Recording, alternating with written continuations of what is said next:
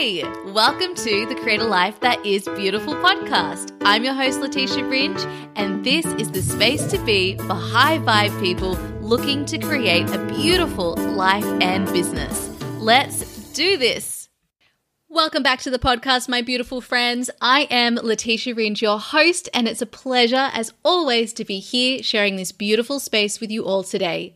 Today on the podcast, we have another very special guest interview with one of our incredible Holistic Business Mistress Mind members. We're talking to Catherine Gallagher. Catherine runs a global online yoga business called Yoga with Catherine, as well as mentoring yoga teachers on her Empower program, all about the business of yoga. She teaches yoga teachers how to live conscious, authentic, and highly abundant lives of service. Catherine's classes focus on compassion, acceptance, and self love, combining both dynamic asanas with deep relaxation taught truly from the heart. Catherine's specialty is currently in teaching restorative yoga and yoga nidra or yogic sleep meditation for deep refuge for the nervous system.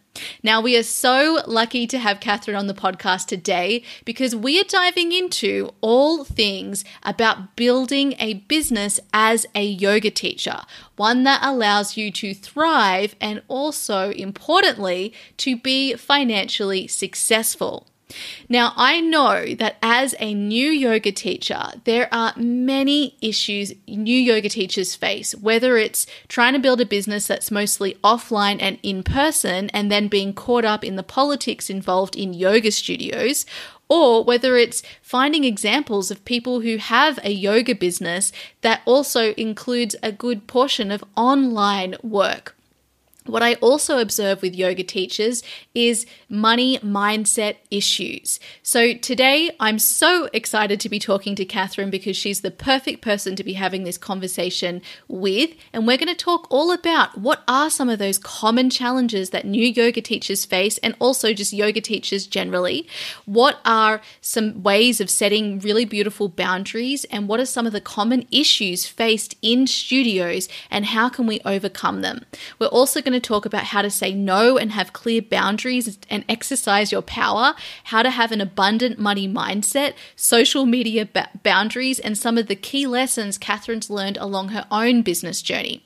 Catherine's going to be sharing all about her own experience pivoting from mostly offline based work as a yoga teacher to online work as a yoga teacher and some of the incredible options there. And we're going to be talking all about how Catherine's managed to build her business working two to four hours per day by focusing on the parts of her business that matter most. I'm really excited to dive into this because this is something that I take everyone through when we work together in my holistic business mistress mind. The reason for this is when it comes to growing and scaling a business, what gets in the way of people scaling is often because we are trying to focus on too many things in our business. And this is particularly the case for people who are attracted to me and working in my community. We tend to want to do all the things, we're multi passionate, and it's also because this is exactly something I've experienced too. So, my first port of call when we work together is to help help you see exactly what to focus on in your business by letting go of all of the fluff that's getting in our way, which could include some of your amazing offers that we get very attached to. This allows more space in your business so that you can work less, like Catherine is a really beautiful example of that, and also so that you're able to have more ease and impact in the areas of your business that are actually having the biggest impact to you. Now, this is really hard to see when it's ourselves that we're looking at. And this is why it's one of my superpowers. And then, and then the journey is really helping you to stay disciplined to that focus, right? Because what our mind wants to do is go back and do all of the things because it gets stuck in scarcity. And so I'm so grateful to have Catherine on the podcast today as a really beautiful example of someone who has really embodied this concept.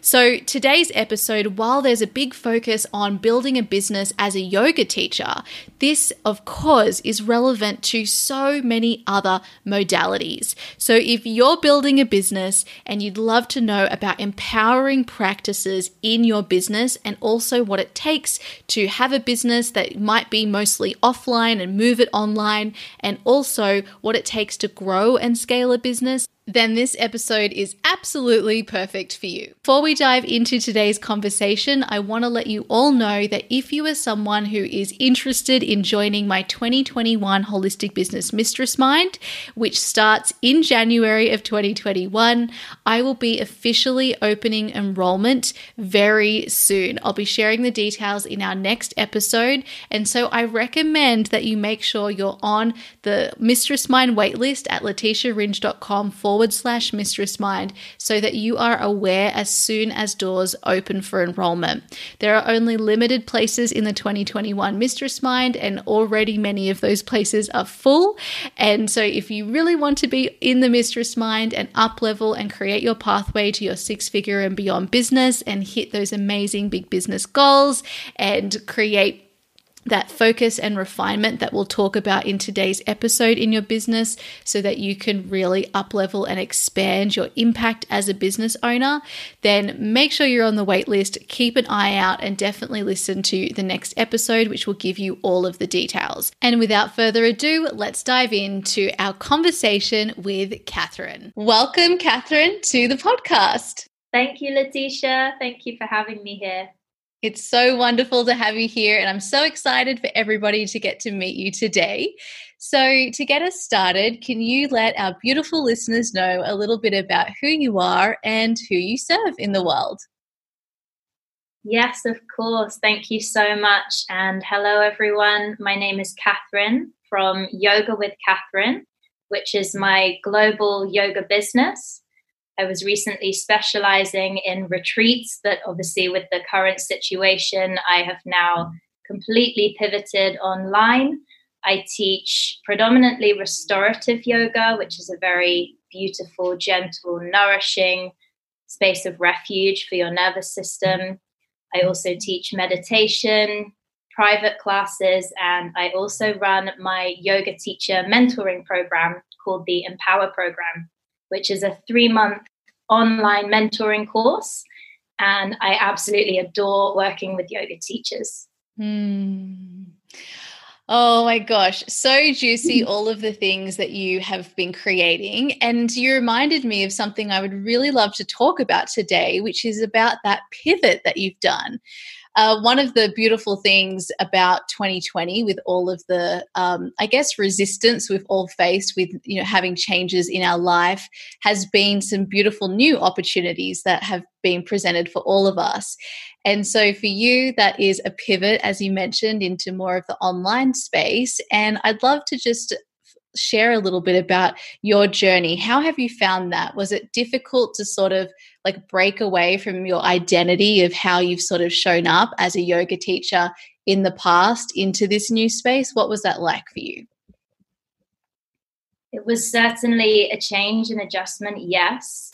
If we look at the word yoga, excuse me, sorry, my voice, uh, it means connection. It comes from the Sanskrit yuj, which is Y U J, meaning connection. So to lose that aspect of teaching live was something that was really unprecedented, such a change, and that lack of feeling the energy in the room that you would get from the audience, from the amazing students there lack of touch as well. It's all been so much for the yoga teacher community to get used to. Yeah. So I think it was definitely challenging during the lockdown times to show up, but I felt that it was very much uh, a duty of care on my part or something that I could offer of value to nurture and nourish the community that I'm so lucky to have around this yoga that I offer. So I started teaching live classes three times a week or online live classes. Uh, different styles of yoga, so vinyasa, yin, and restorative. But you do miss that sense of connection. It's a different kind of connection. And I do think that yoga does transpire really well digitally, but it isn't quite the same, obviously, as the magic of being live together in a physical space. But I think the teachers that I know are doing amazingly well. It's brought up a lot of questions around money and what should we charge for this? Because obviously it's still the same amount of time but you aren't physically present with the person or the people. So how do you monetize that? How do, what value do you assign to that? So mm. that's something tricky to think about something new as well but I very much work with the teachers on this money. I like to call it money heart set rather than mindset because I think oh. it's really from the heart where that comes from. And it's a lot to do with your own self worth, self value, self love, even. It's really a mm. practice. And people have successfully managed to do retreats online as well. I've been collaborating with a couple of other amazing global yoga teachers or communities and have offered things in that area. So there's definitely market for it and I'm so lucky to have my online program mm. mentoring teachers from all over the globe. So I had considered at one point to mentor in person. I used to do one to one like that, but the internet offers us this amazing opportunity to think of ourselves as a global leader versus a small town yoga teacher. Or that's how I see it. And any teachers who've come to me worried or complaining, perhaps I'll say, really look at the opportunity you've got here because rather than being in one small space where you know we're limited in where we can get to physically now you can be everywhere and actually of more impact of more service mm. so i've tried to remap my mind into thinking that way and it's definitely working Yes, I love that the global opportunity for leadership. And, you know, I've observed this as well with um, because I love yoga too. And so I have a lot of yoga people in my life and a lot of yoga teachers who have been, you know, in courses I've done or I've worked with yoga teachers. And so amazing. And um, what I've really noticed is because the industry has been around for a lot longer than, say, for instance, life coaching. Um, the the industry there's so much more like um, p- people to to look at and how they've built their career to date that goes back you know i know it doesn't go way back but it there's a there's a standard you know that people have in the industry. And so when that happens it can feel really hard to see other possibilities outside what we've seen you know our teachers do and our mentors and the people at the local yoga studio we work at. So i really feel for the yoga industry this is a really like actually an exciting push to find new possibilities. And i feel like that's yeah that's really exciting and expansive. I couldn't agree with you more. And I have within the industry myself a few expanders, mm. people I consider who expand my mindset. And on that point, I use social media so carefully. Mm. I make sure that I use social media and don't let social media use me. so I, I'd consider myself more a creator than a consumer and i think most of the teachers i work with would say the same. And i say make sure you have your expanders that you follow. They come up first in your stories or your posts because you'll go on there and you'll feel good. You'll feel inspired. And there is so much good that can come from that. And from these expanders i've possibly worked with them invested in their programs their classes or their online courses. And i'm seeing from a business perspective, how are they using this time? So the potential now for passive income as a yoga mm-hmm. teacher is huge. And I've been repurposing content, making the most of everything that I create, yep. reusing it, perhaps offering some really wonderful freebies for mm-hmm. opt ins if people join the community. I also run a VIP Facebook group that was a diversity and inclusivity project. So, mm-hmm. offering teachers from all over the world the chance to share their current work as long as they give something of value to the group, perhaps a free class, and then they can share what they are currently offering. Mm-hmm. So, there's so much scope to double up, triple up, quadruple up on something you're making it's not like it's taught live and it's gone forever. The magic of that moment is gone. It's you can actually uh, package that up and re-offer it and let people do that in the comfort of their own home. And there's a lot to be mm. said for that. So i think there is so much potential and it's good to see how other people that you like and inspire you are doing it and see what you can then create yourself Mm, I love that. Yes, expanders in our life are so important.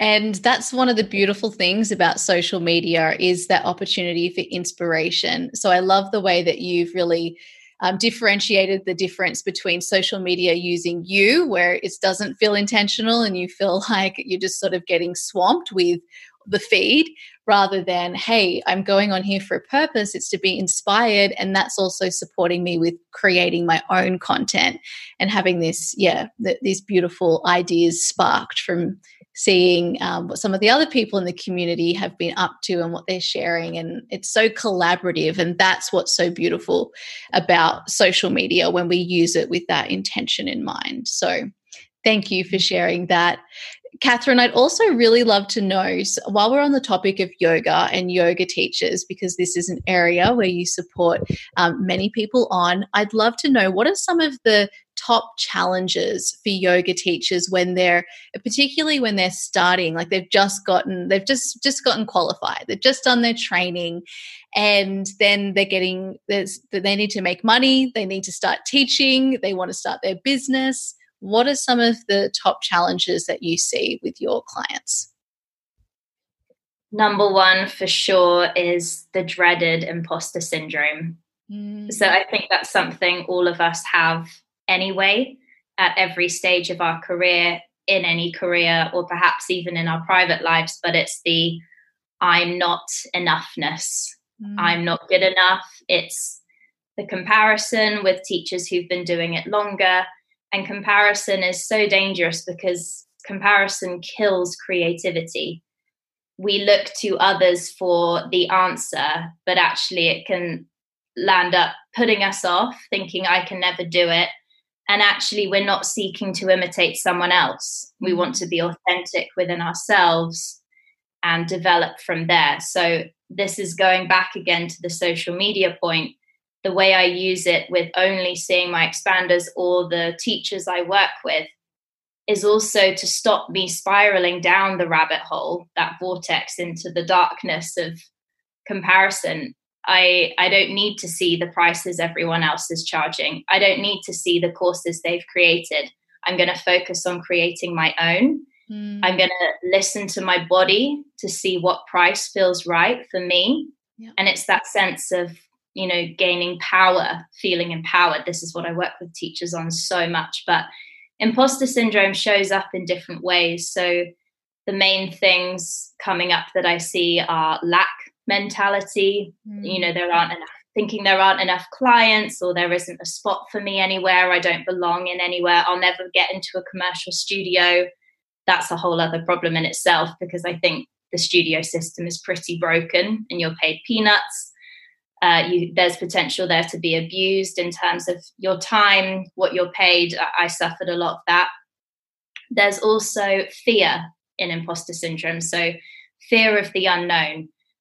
I transitioned out of the corporate world, previously legal world, then into corporate world, then into the yoga wellness world. And that is a risk. So that's definitely it takes courage you have to be brave.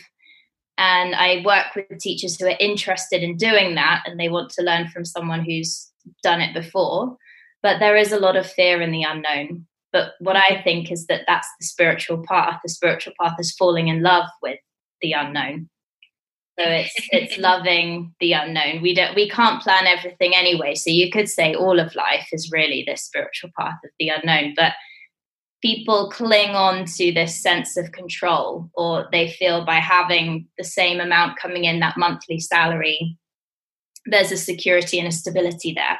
And i can completely appreciate that. And for a lot of people that is the right thing for them of course. But if anything covid has taught us that even that isn't secure either. So we're never mm-hmm. really in control of anything. So why not fall in love with that side of life if possible so there's, yeah, the lack mentality, the fear. Uh, we talk about the inner critic voice coming up, which can happen while you're teaching, and that's pretty horrible. Just this abusive voice in your ear saying, Don't say that, don't share that quote, don't say that poem, you sound so stupid, but far, far worse things than that. Yeah. So it's yeah. learning to separate your ego voice, that is the ego voice, because the ego wants you to stay small. It doesn't want you to expand and push out of your comfort zone versus your inner best friend or higher self voice or inner voice, however you like to call that side of yourself. And it's uh, learning to trust your body, trust your gut or your heart or where you feel your intuition lies. And the other thing I would say, one of the main difficulties for yoga teachers, this is more from my story, the hardest one I found was the loneliness of it. Mm. Because you qualify and then often working hours for a yoga teacher are early morning or evenings, and then weekends when everyone else is off work and can go to class. Yeah. So this is a few years back when the world was how it used to be, and it was so antisocial because the times when my friends were available, I was then working. And you also need to be pretty on point. So you can't then be going out drinking or dancing all night or you know, eating certain things because you need to get up super early in the morning and be on point, ready to hold space for an entire room of adults. So it can be quite an isolating career path, and you never work in a team unless you reach a point where you're collaborating on retreats or on some kind of yoga school, perhaps. But it's a very solitary lifestyle, or can be. So that's just something to think about. And I found there was no one offering support for yoga teachers. It was kind of like, congratulations, here's your certificate, mm-hmm. sent out into the world that's a complete jungle, this industry, absolute jungle to navigate. And no one was sharing any advice on how on earth to get work, what's the right amount to be paid. So that's how the Empower program was birthed by me figuring this out over years of time putting the puzzle together or working out my own way to do it, which is not how the majority go. I, I thought there must be another way. It can't just be this running 20 classes a week all over town, going to every gym, spa, studio, venue that there is, earning peanuts, people taking advantage of my time. I can't afford the food I want, the you know, rent or you know, anything and then I was seeing the opposite end, especially over in America. They're just, you know, making huge amounts of money, but offering incredible work. So I knew there was a way to tap into that abundance within the industry mm-hmm. as well. So it's taken a lot of time, but on track now. Mm-hmm. And now I know I have so much of value to share with teachers. So, but you have to be willing to invest and not invest in more training necessarily, but invest in your business, which is an extension of yourself when you're in this line of work.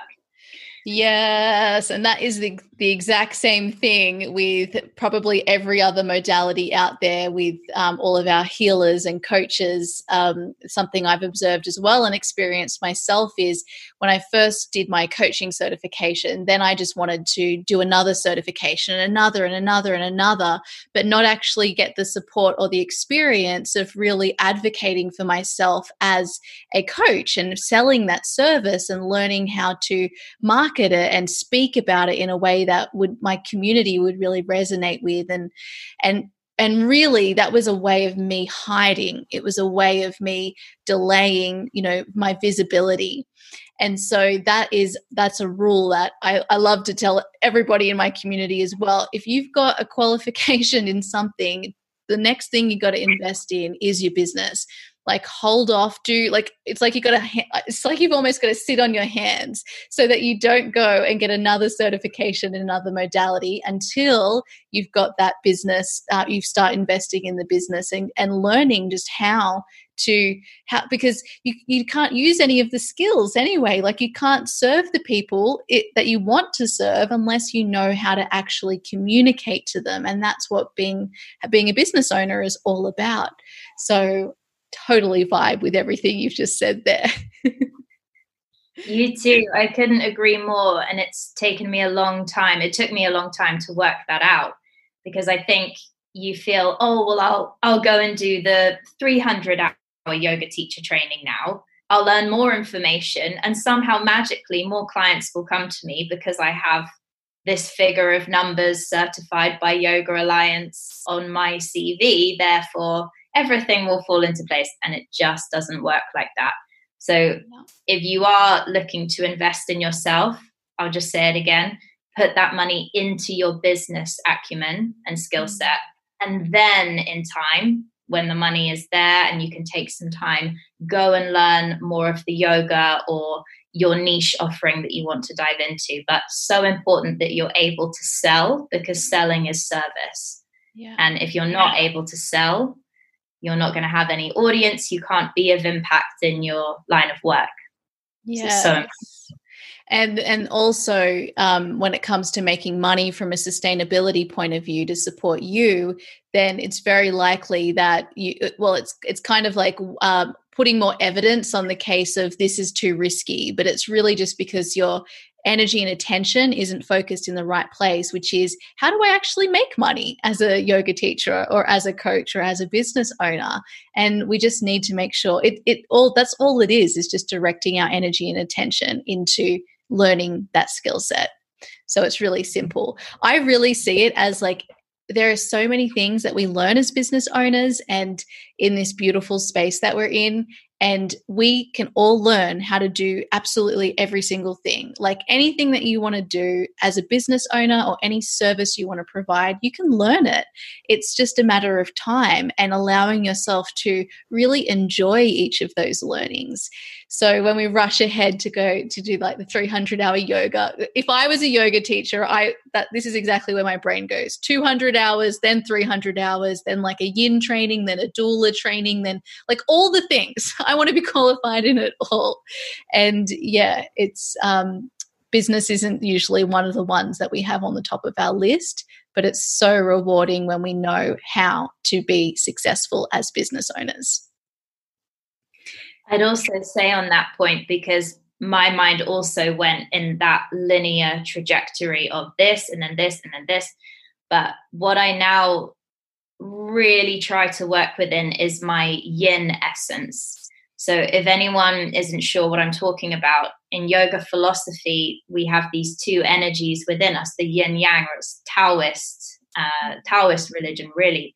But the yin is the feminine or the lunar, the water side, the gentle side. And the yang is the masculine, solar powered fire action energy. We need both within us, and we have both within us, but the vast majority of us are working in the yang essence. So I know that I was throughout all of my career. I felt I had to be quite masculine in the way I lived, and it was all about climbing the corporate ladder, progression, how much money can you make that defines success? Uh, you know life like a checklist you know get the property get the job get the promotion da da da, da do all the things. If we're working like that in the yoga way it appears the same. It's like clocking up the hours and then this mm. training and that. But the more i've slowed down and done less said no more streamlined my offerings so that they are super clear I do, you know, this one restorative class a week. I run the Empower program and have some private clients. It, mm. and then also passive income on the side. But I'm not convoluting my message with a million things at once and at the same time doing five trainings on the side plus an online course or, or whatever, just, you know, muddying my energy and being too much in the yang essence it really helps so much to run business in your feminine essence and slow mm. down because then the things you do show up for are of such impact. And you can also drive all your amazing students and clients into your one funnel or your one offering.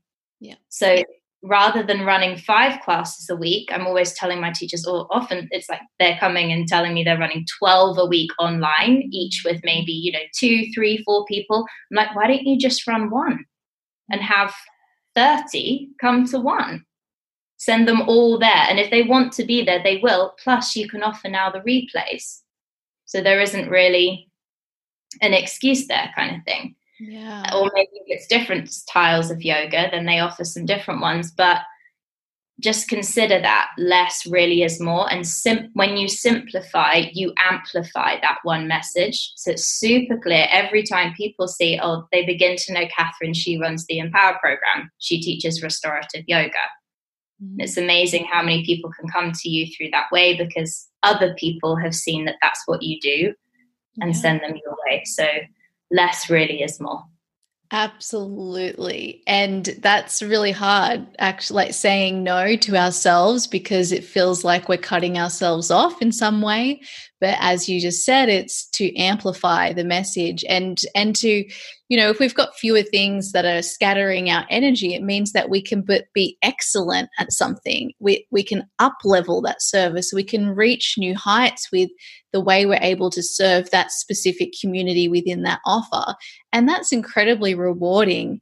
I always love to think about it with the creative cycle and I really feel there's not many there's not many moments in life that we really allow ourselves to get to that final stage where we uh, where we refine something where we really allow ourselves to go over our work. And it's because of our inability to deal with criticism, especially our own, like the inner critic, and look at our work and say, okay, this was how I created it once, but perhaps this can get better and better and better and what have i learned since i last did this you know first or second or third or fourth draft and how can i then you know uh, modify things and refine things to become something even better.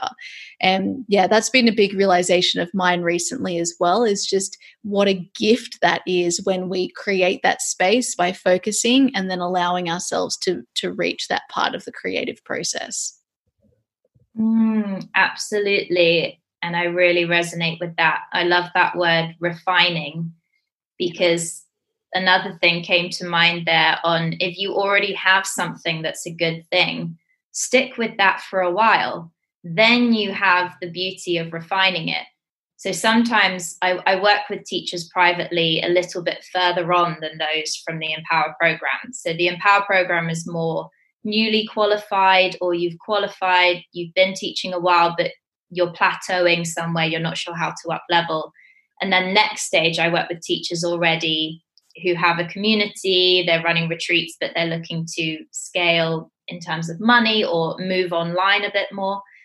They they talk about creating the online course, running it once, and then turning it evergreen. Mm. I said, no, you want to be sticking with that first course. Maybe you're going to do it, you know, 10 times or at least give it a couple of years, a few rounds each year and every time maybe you increase the price point because you are adding more value each time you're adding more of what you've learned. Perhaps there's a few more tutorials on there and you're meeting it out with some real you know juicy goodness. But don't rush. Don't don't run before you've walked. Mm. so just slowly again it's that yin essence. It's just slowly and then layer it and make it the absolute like nurture that baby to the mm. point that it can then grow and blossom but take time with it and yeah refine it and then when it feels right really right you could put it evergreen and maybe it's time to then develop another course mm. but rather than creating one course and then oh i've got this other idea because so many teachers are so beautifully creative yeah. but they're not so great with this strategic thinking yeah. which is where i think you or, or me we can step in and help with that it's it's stick with one good thing for a while and mm. really develop it and then from there yes. turn it to passive income Yes, yes, I love that. And that's also how we create financially successful businesses. And, you know, it's hard when you're on that creative um, like hamster wheel where you're just constantly creating new things all of the time. It feels really fun at first, especially when you're at the start of your business. But then you kind of reach a creative burnout where it's like, I actually can't keep sustaining this new creation mode. And I just want to have more space and I want to do something a bit different. And that's where, yeah, the beautiful refinement part of the process comes in.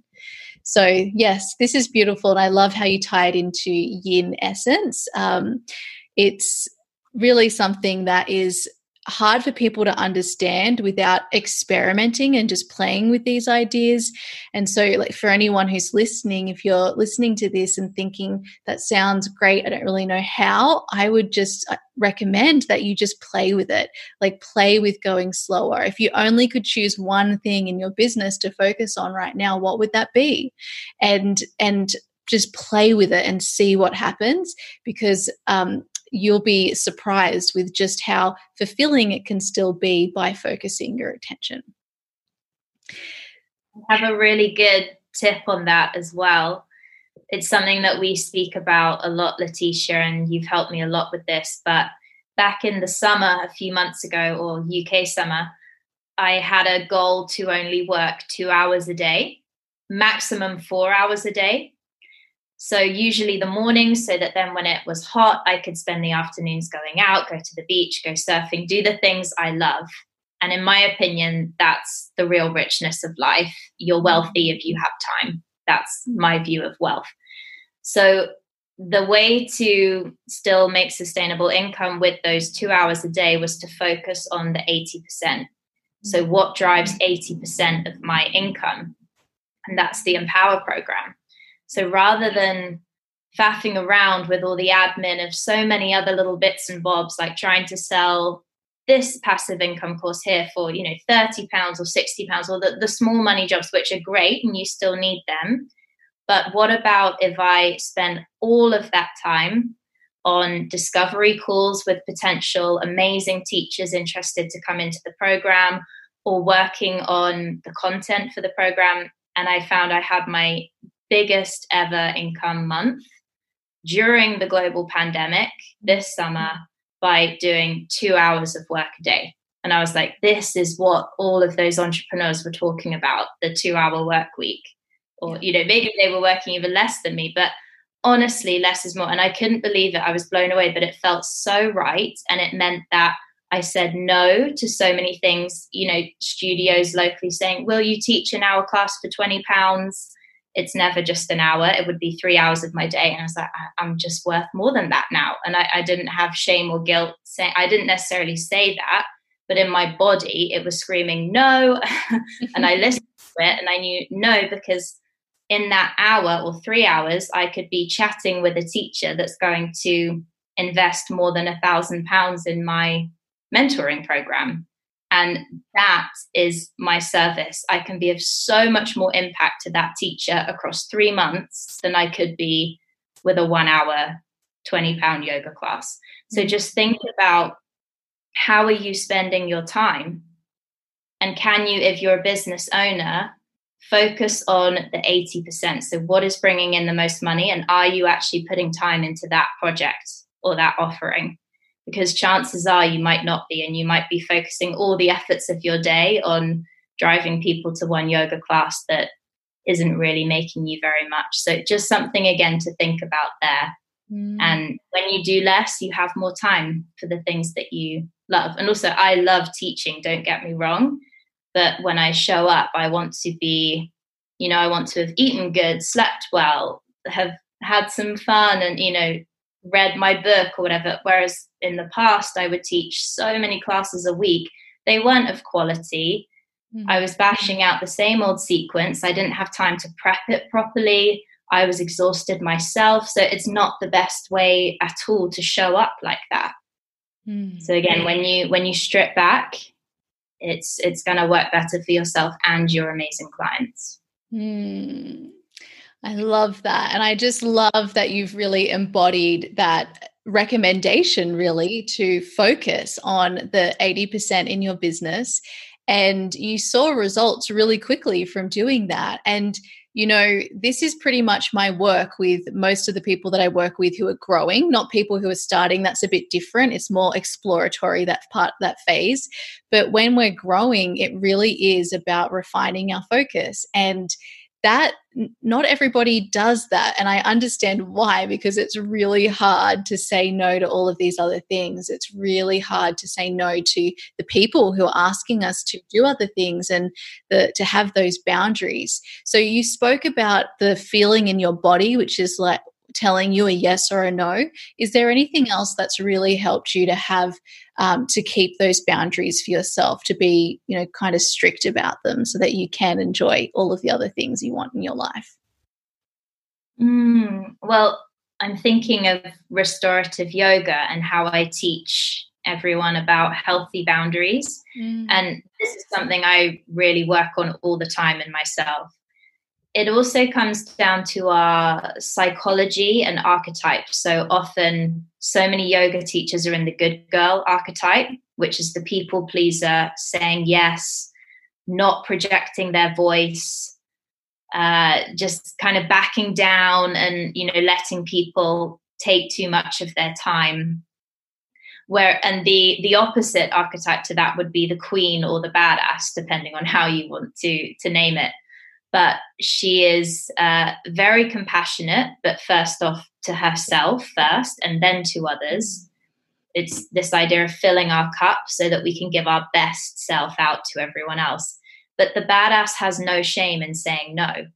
She has no fear either because she's so in tune with herself that she, uh, yeah, she just says it as it is. Yeah. so, quite an interesting tool you can do is to take a page of your journal and write the good girl on the left, badass on the right, and what are the what are the two um, ways you might respond to a situation you're facing Mm-hmm. So you could think, you know, which which archetype do I want to embody here?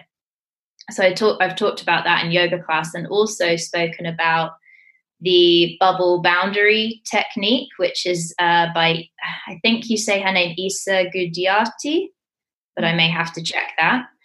Uh, and I think it's called The Heart of the Matter, might be her book, but again, might have to check that one. it's about imagining a bubble around you eight feet to the north, eight feet to the, you know, in eight directions all around your body.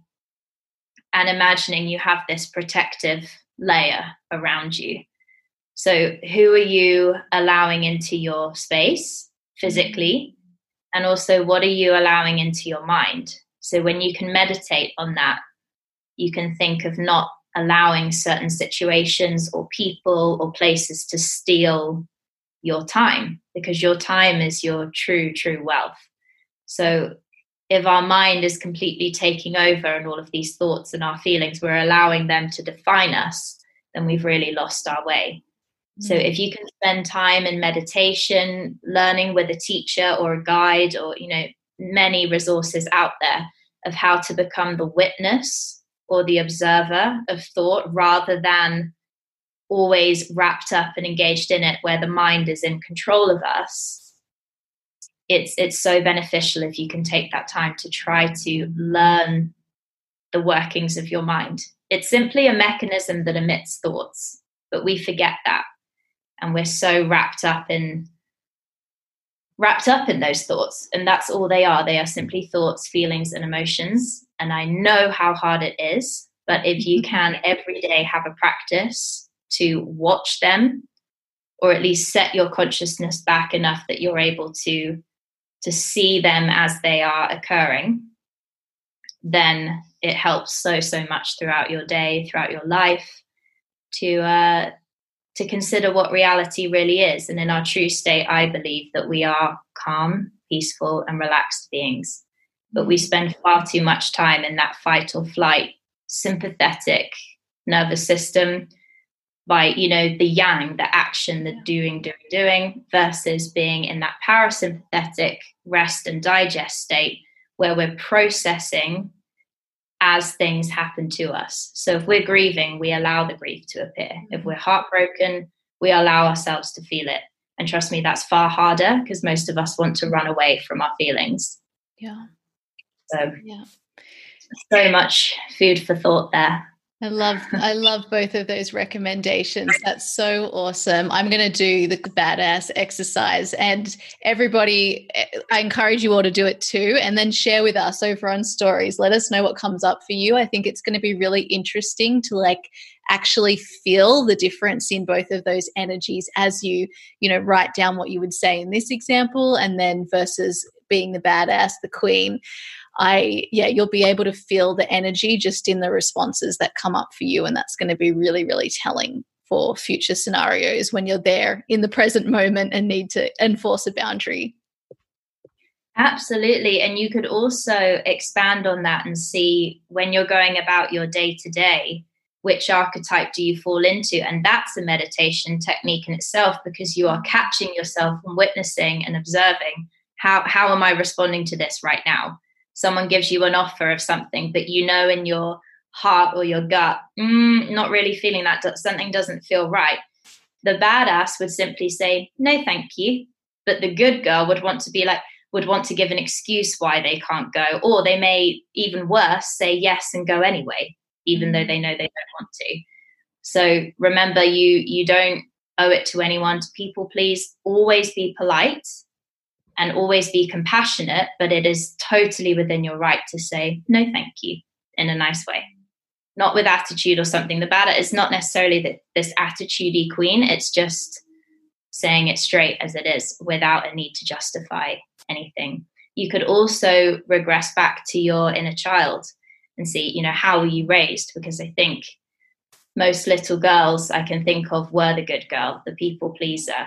And I remember, so one when I did this exercise would be I always wanted to have sort of crazy beach, two souled, tangled, salty hair, but I was always, you know, told you really need to brush your hair and it needs to look neat and nice and straight and so, you know, you had to conform in school or do that. But had I had it my way, I would have kind of run around more with that crazy, mm. surfy hair, which now I tend to do a bit more. But it is very, that's just a small example there. And you can go a lot deeper than that. But have a think about back to your inner child. And there's always time to heal that now because mm. you can you can nurse that inner child now the way that you show up in your adult life.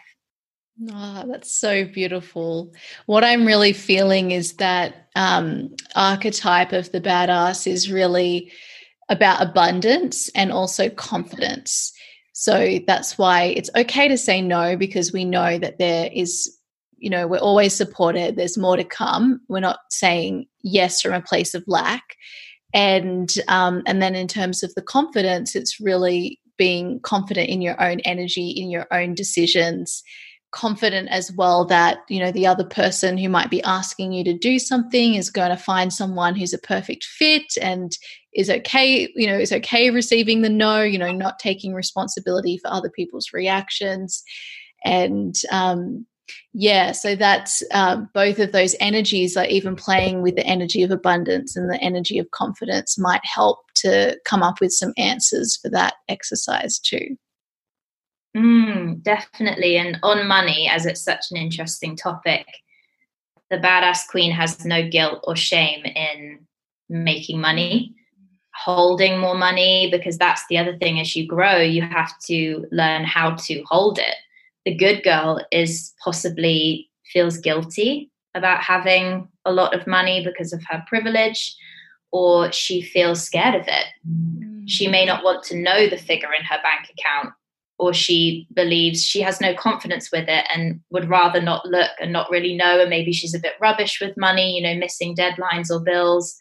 Uh, just kind of oh you know one day one day I'll, I'll figure that all out and look into it. Whereas the queen is on top of her finances and understands that money is simply energy and it's there to flow, it's there to move, it's there to be invested. The good girl, the other thing she may do is hoard it, save it, put it away for a rainy day. That was something, you know, I grew up in that kind of mentality, this hoarding, mm. this security, this sense of security. If you had savings, then you're safe.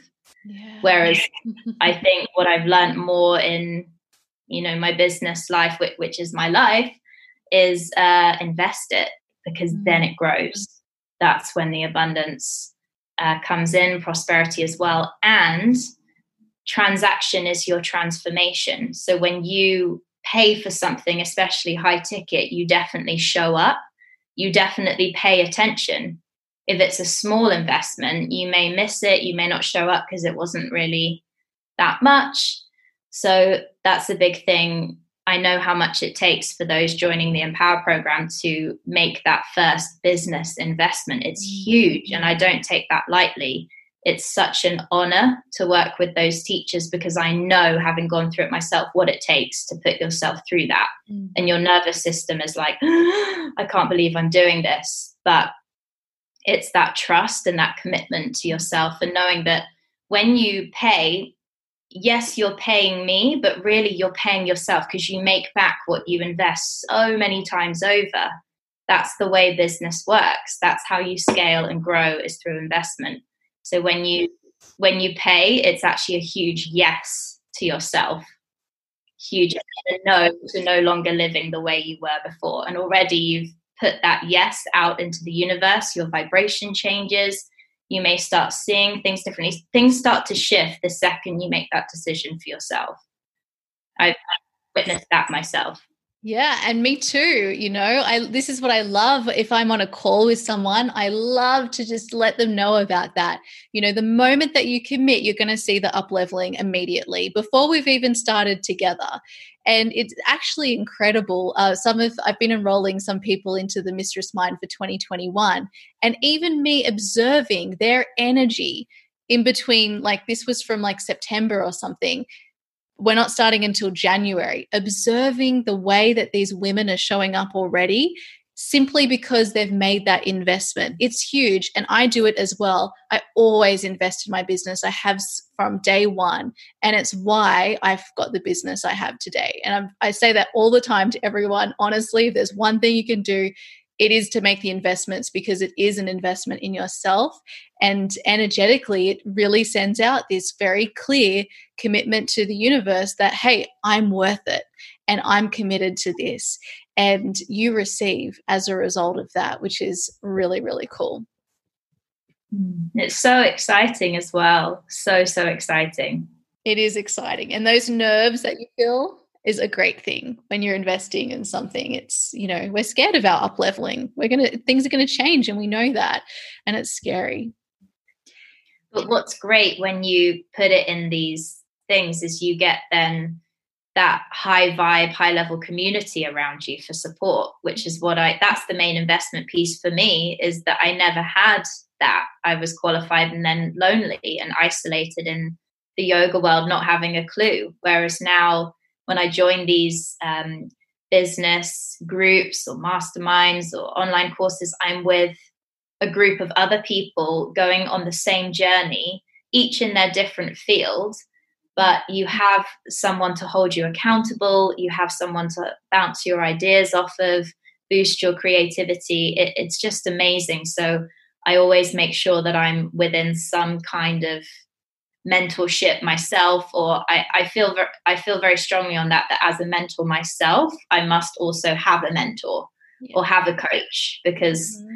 we're all learning from each other and I want to continue growing as well so think about that, think about the community. And if you're a yoga teacher out there, definitely don't go to a, another yoga teacher who is broke and struggling for their advice because you need to look beyond that and go to the ones who are thriving. Mm. See what they're doing, how are they showing up, and then talk to them. They'll be very happy to share with you, and maybe they've worked with an amazing mentor themselves or a coach, or they might want to one on one mentor you, or get yourself in a program like the Empower program and give it a shot. And chances are you'll see that, well, I feel very strongly you'll make it back 10 times over from the information you've learned, and you'll feel amazing throughout the three months that you're doing it.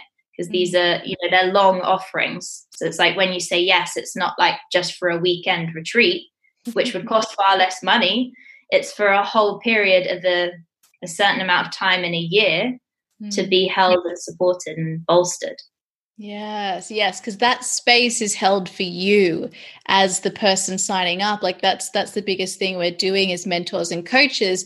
We're opening a space for our uh, for the members, and we're holding that space throughout the whole journey. And that is a responsibility, and it's and it's a space for you each time. Each time you've got a call, you remember what you signed up for. You remember the vision. It taps you back into that vision, even though, you know, life is busy and we get distracted and you sort of get swept up in the day to days, but then there's that space that's for you periodically to come back to and to remember.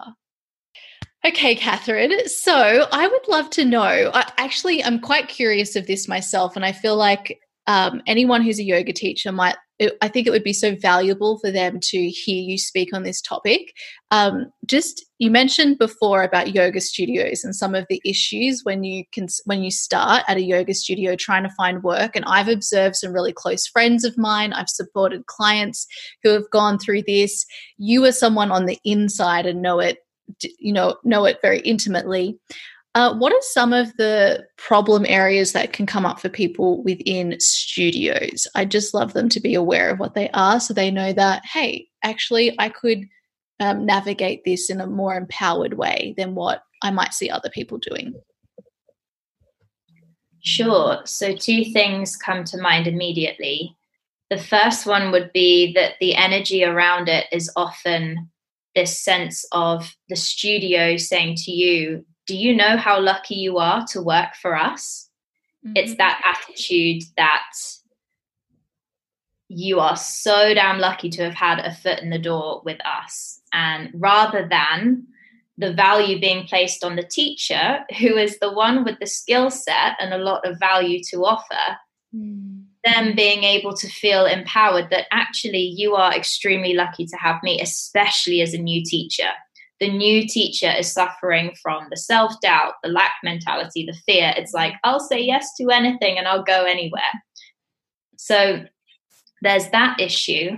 And then often I feel when you do get into the studio and you're feeling, oh, I'm so lucky to have got in, you are then often told what playlist you have to use, or this sequence must be taught, or it, it kills your creativity or it clips your wings would be a way of saying it. It's incredible don't get me wrong for meeting clients connection in the room. I'm not so keen on the word exposure because i often think that's used instead of paying you money but you do obviously get exposure because you have a chance to meet clients. But what the studio forgets is often those clients are then coming back for the teacher. They're not coming for the studio so the studio seems to always hold the power. It's also a completely unregulated system, as far as I know, at least in the UK and where I was working. So there's often no contract in place, which actually isn't good either side. So my background is as a lawyer. So it isn't great for the studio or for the teacher. Hmm. Maybe I haven't worked in studios now for a couple of years other than renting a space. So I'm completely independent and I don't work under any other body. That's just my personal choice. But when I did work in studios, there was absolutely no contract in place. But they would say things like, you are not allowed to teach at the same time within a two mile radius or a five mile radius, which is absolutely appalling, yeah. unreasonable, and not, it's in no way uh, enforceable either. But imagine a new yoga teacher, they feel that they can't go anywhere, they can't rent out then the local village hall or wherever it mm-hmm. may be because they'd be competing with the studio. So I try not to think of competition as I don't, I don't, really believe in competition. I just think that everyone has a yoga teacher that's right for them, or mm. it's actually important not to want to be everyone's cup of yoga chai or everyone's yeah. cup of tea. it's important to it's really important as a teacher to be clear on who you are as a teacher and who are your clients that you wish to work with. Mm. So I wish to work with yoga teachers who are really excited to invest, scale their business. I want to work with yogis who are really keen to give themselves the restorative yoga as well as doing some kick-ass sweaty vinyasa. They they mm. need that balance in their lives and they see the value in stillness and slowing down and good sleep, all the amazing things. So it would definitely be that sense of studios being unregulated mm. and sort of no contracts, not paying you fairly or well. And then when you're at the studio, your creativity being killed because you've been it's been pushed on you how lucky you are to be there. Mm. And then even when you get in the studio, there's things like how well how do you get the good time slot how do you get the prime time saturday morning or sunday evening class versus middle of the day on a although actually lunch break time could be good but you see what I mean? There's then once you're in, there's this hierarchy of teachers as well, or the senior teachers being paid more, or the male teachers being paid more. Mm. There's a gender pay gap in the yoga industry. Just want to put that out there because most people don't know that. They want men in their studios because they think it draws in more guys. They are paid more than female teachers. It's mm. absolutely appalling. So there's there's so much brokenness in the industry. It's so unyogi on so many levels. And I suffered a lot of bullying, a lot of abuse. And so much of that darkness is now light by the Empower program. Because if I hadn't have gone through these difficult challenges, my online program wouldn't have been birthed and I wouldn't have so much of value to share with the yoga community. I wouldn't be running my VIP yoga community, giving you know teachers the chance to share their work. I've never heard of another place where teachers can freely promote their services mm. anywhere. If anything, it was teachers shutting down, not sharing their tricks of the trade. I say hmm. in uh, abbreviation, but yeah, it was people with such lack mentality thinking that clients belong to them, which is ridiculous because clients are free to go wherever they wish and you know yoga teachers at war with each other in different studios jealousy or just you know really really low vibe low level stuff coming up. Mm. so much there. Yeah that's I, and i've really felt that energy before and also heard the behind the scenes so i'm aware of it. But i the the word that came up for me was that it's a clear power imbalance first off as for a yoga teacher and then that culture creates competition between each other and and this reminds me of uh, working in law actually as well. Uh, when we went through a, a bit of an economic recession going through um, the firms went through a lot of um, difficult financial difficulty and working during that time i people um, the the lawyers working in the same team would turn against one another because they were afraid of losing their jobs. And and I went through a horrible situation with because of all of that. And um, with the culture and that's exactly what's happening in yoga studios when people are afraid that they're not going to be able to have you know their income. And um, yeah it's just it's it's designed to put each other against one another. And that's not a great culture to be in at all. So, I guess as someone who is new um, to that space, it's really about recognizing that you don't have to put up with that sort of behavior. And I guess really knowing your boundaries, knowing that you're worth it as well, and and really um, learning about being in that abundance mindset is super important. Mm. And I would say, as a new yoga teacher, if you are keen to work in a studio, that's amazing, but shop around. So if there's one that you loved yourself, perhaps as a student, you love the vibe there, that might be a good sign that it's one to go to. But there is often this grieving process where it changes how you see things when you go from being a student to the teacher. So often you may mm-hmm. then work in that studio, let's say, but it it changes how it was for you as a student because you're then mm. seeing it from literally the other angle, bringing it at the front of the room, but also under the skin of the actual business. So mm. just be aware of that and go for it. If there is a you know higher commercial studio, there are definitely ways to to get in as a new teacher. You might offer karma classes for charity to start with. You may ask to be a senior teacher's helper or assistant within the studio. And then you know if we get back to that studio culture and then you, you can spray down the mats and that kind of thing between classes.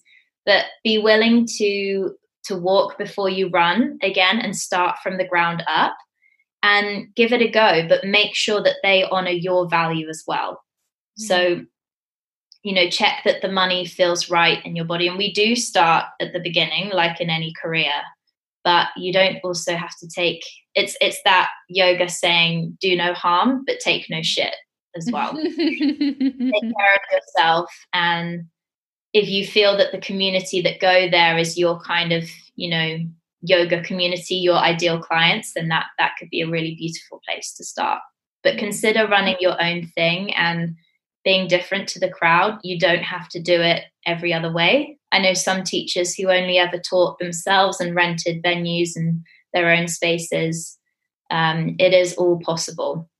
Yeah. But a lot of it comes down to that self worth, self belief piece. And that's where mentorship can really support you mm. in hmm. that area. Absolutely. Thank you so much for this conversation, Catherine. This is so value laden for all of our listeners. And it doesn't just apply to yoga teachers, also to lots of different uh, modalities and um, coaches and I'm thinking Pilates teachers and healers, you know, these are the same issues that come up across the board. And so it's really beautiful to hear what you've learned along your business journey and how all of those challenges have supported you to be of service to your community in a more, an even more impactful way. And I think that that in and of itself is really expansive for people to hear. Thank you. Thank you, Letitia. It's a pleasure. I just had a thought of one final thing to say on that last. When you are, you know, looking around for where to go, also when you're looking to your expanders, remember that their journey and their story is their own and don't compare your day one to their year 10 or their year five. So look to them as where you wish to be in time. So I'm speaking to you now five years in, and I, I have worked through things fairly quickly, but I'm also massively slowing down now and doing less but a bigger impact. But when I think back to my day one, I always had a perspective of I'm on the path and enjoy the journey as you go. So don't don't wish for the end goal to happen now or, or better don't even have a goal and be open. Be mm. open so that you can receive. And it's always going to be a weird and wonderful winding path anyway. Yep. so try to enjoy the ride. Yeah enjoy that unknown and allow yourself to be surprised and go to places you never ever could have expected or planned. Mm, and fall in love with the failure as well. So if you fail love it because that's your biggest success. So so much darkness happened to me but the empower program was born.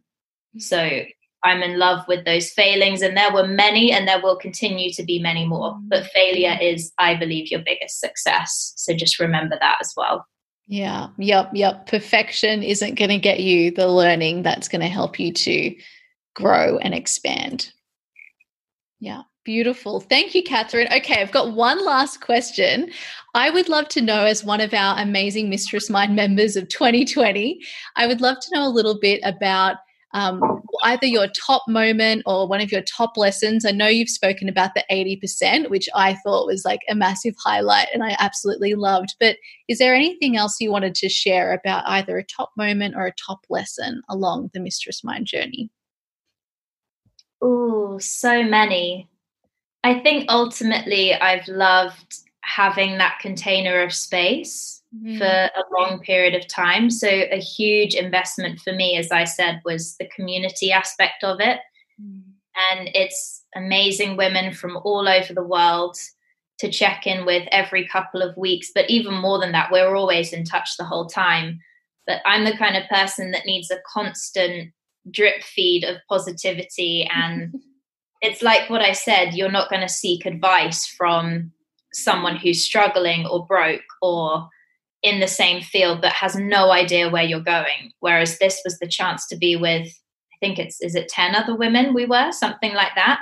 You know, an intimate group, but still big enough that there's many different characters in there who expand your mindset. They understand what you're about, where you're going. So it's being with like minded souls who want to work in business consciously and mm. genuinely want to be of service, but at the same time make what they know that they're worth. Mm. So it's that mm. abundance piece, that prosperity piece, because we understand that when our needs are met and we have that soft landing, we show up better and give mm. more valuable service to everyone else. So it's getting the balance right.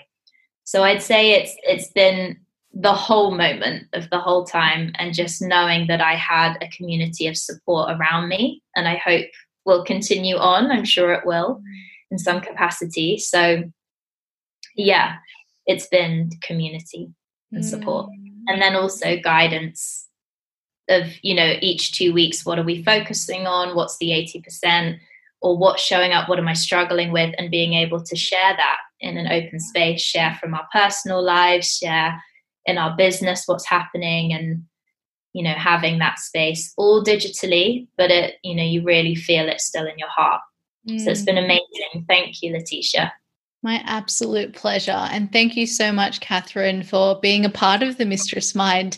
As I always love to remind everyone, it's not the space it is without the people who are in it. And it's something that we're co creating together. And it's been such an honor for me to support you. You are absolutely magnificent. And you are an incredible teacher and mentor and coach as well.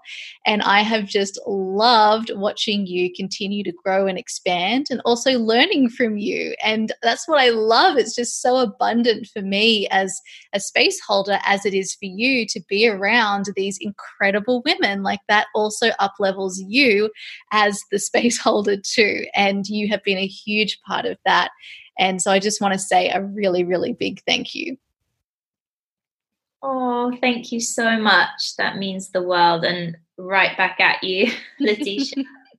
thank you for everything. I'm so glad that we found each other through my dear friend Mel. So thank you for introducing us, Mel. I'm sure you're listening. And yeah, thank you for this time together. Pleasure.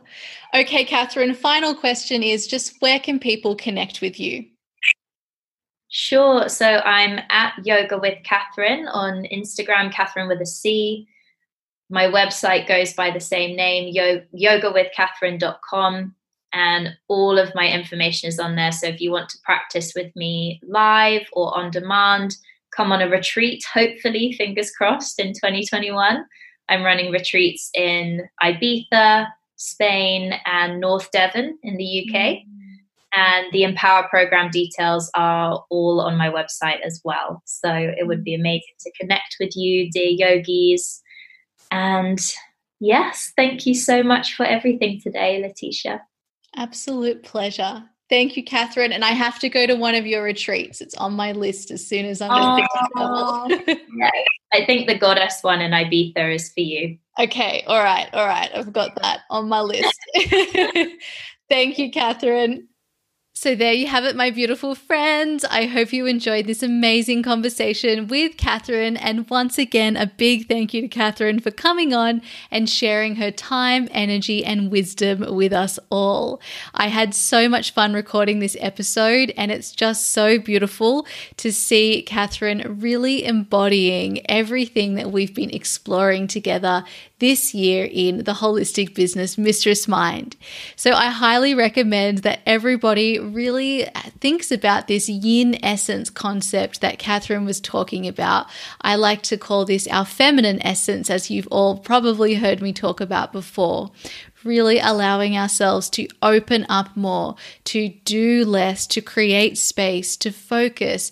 And that's what refinement really offers us, which is a concept I also speak about called entrepreneurial maturity. It's what happens when we move from starting to growing our business. We mature and we do that through our refinement. So if you're someone who feels like your energy is scattered, like you're doing all of the things, that's a very popular term that I hear from my clients clients and you're not creating the impact and the results at the scale that you want, then it's likely that you're ready to really move into that entrepreneurial maturity and refinement process too.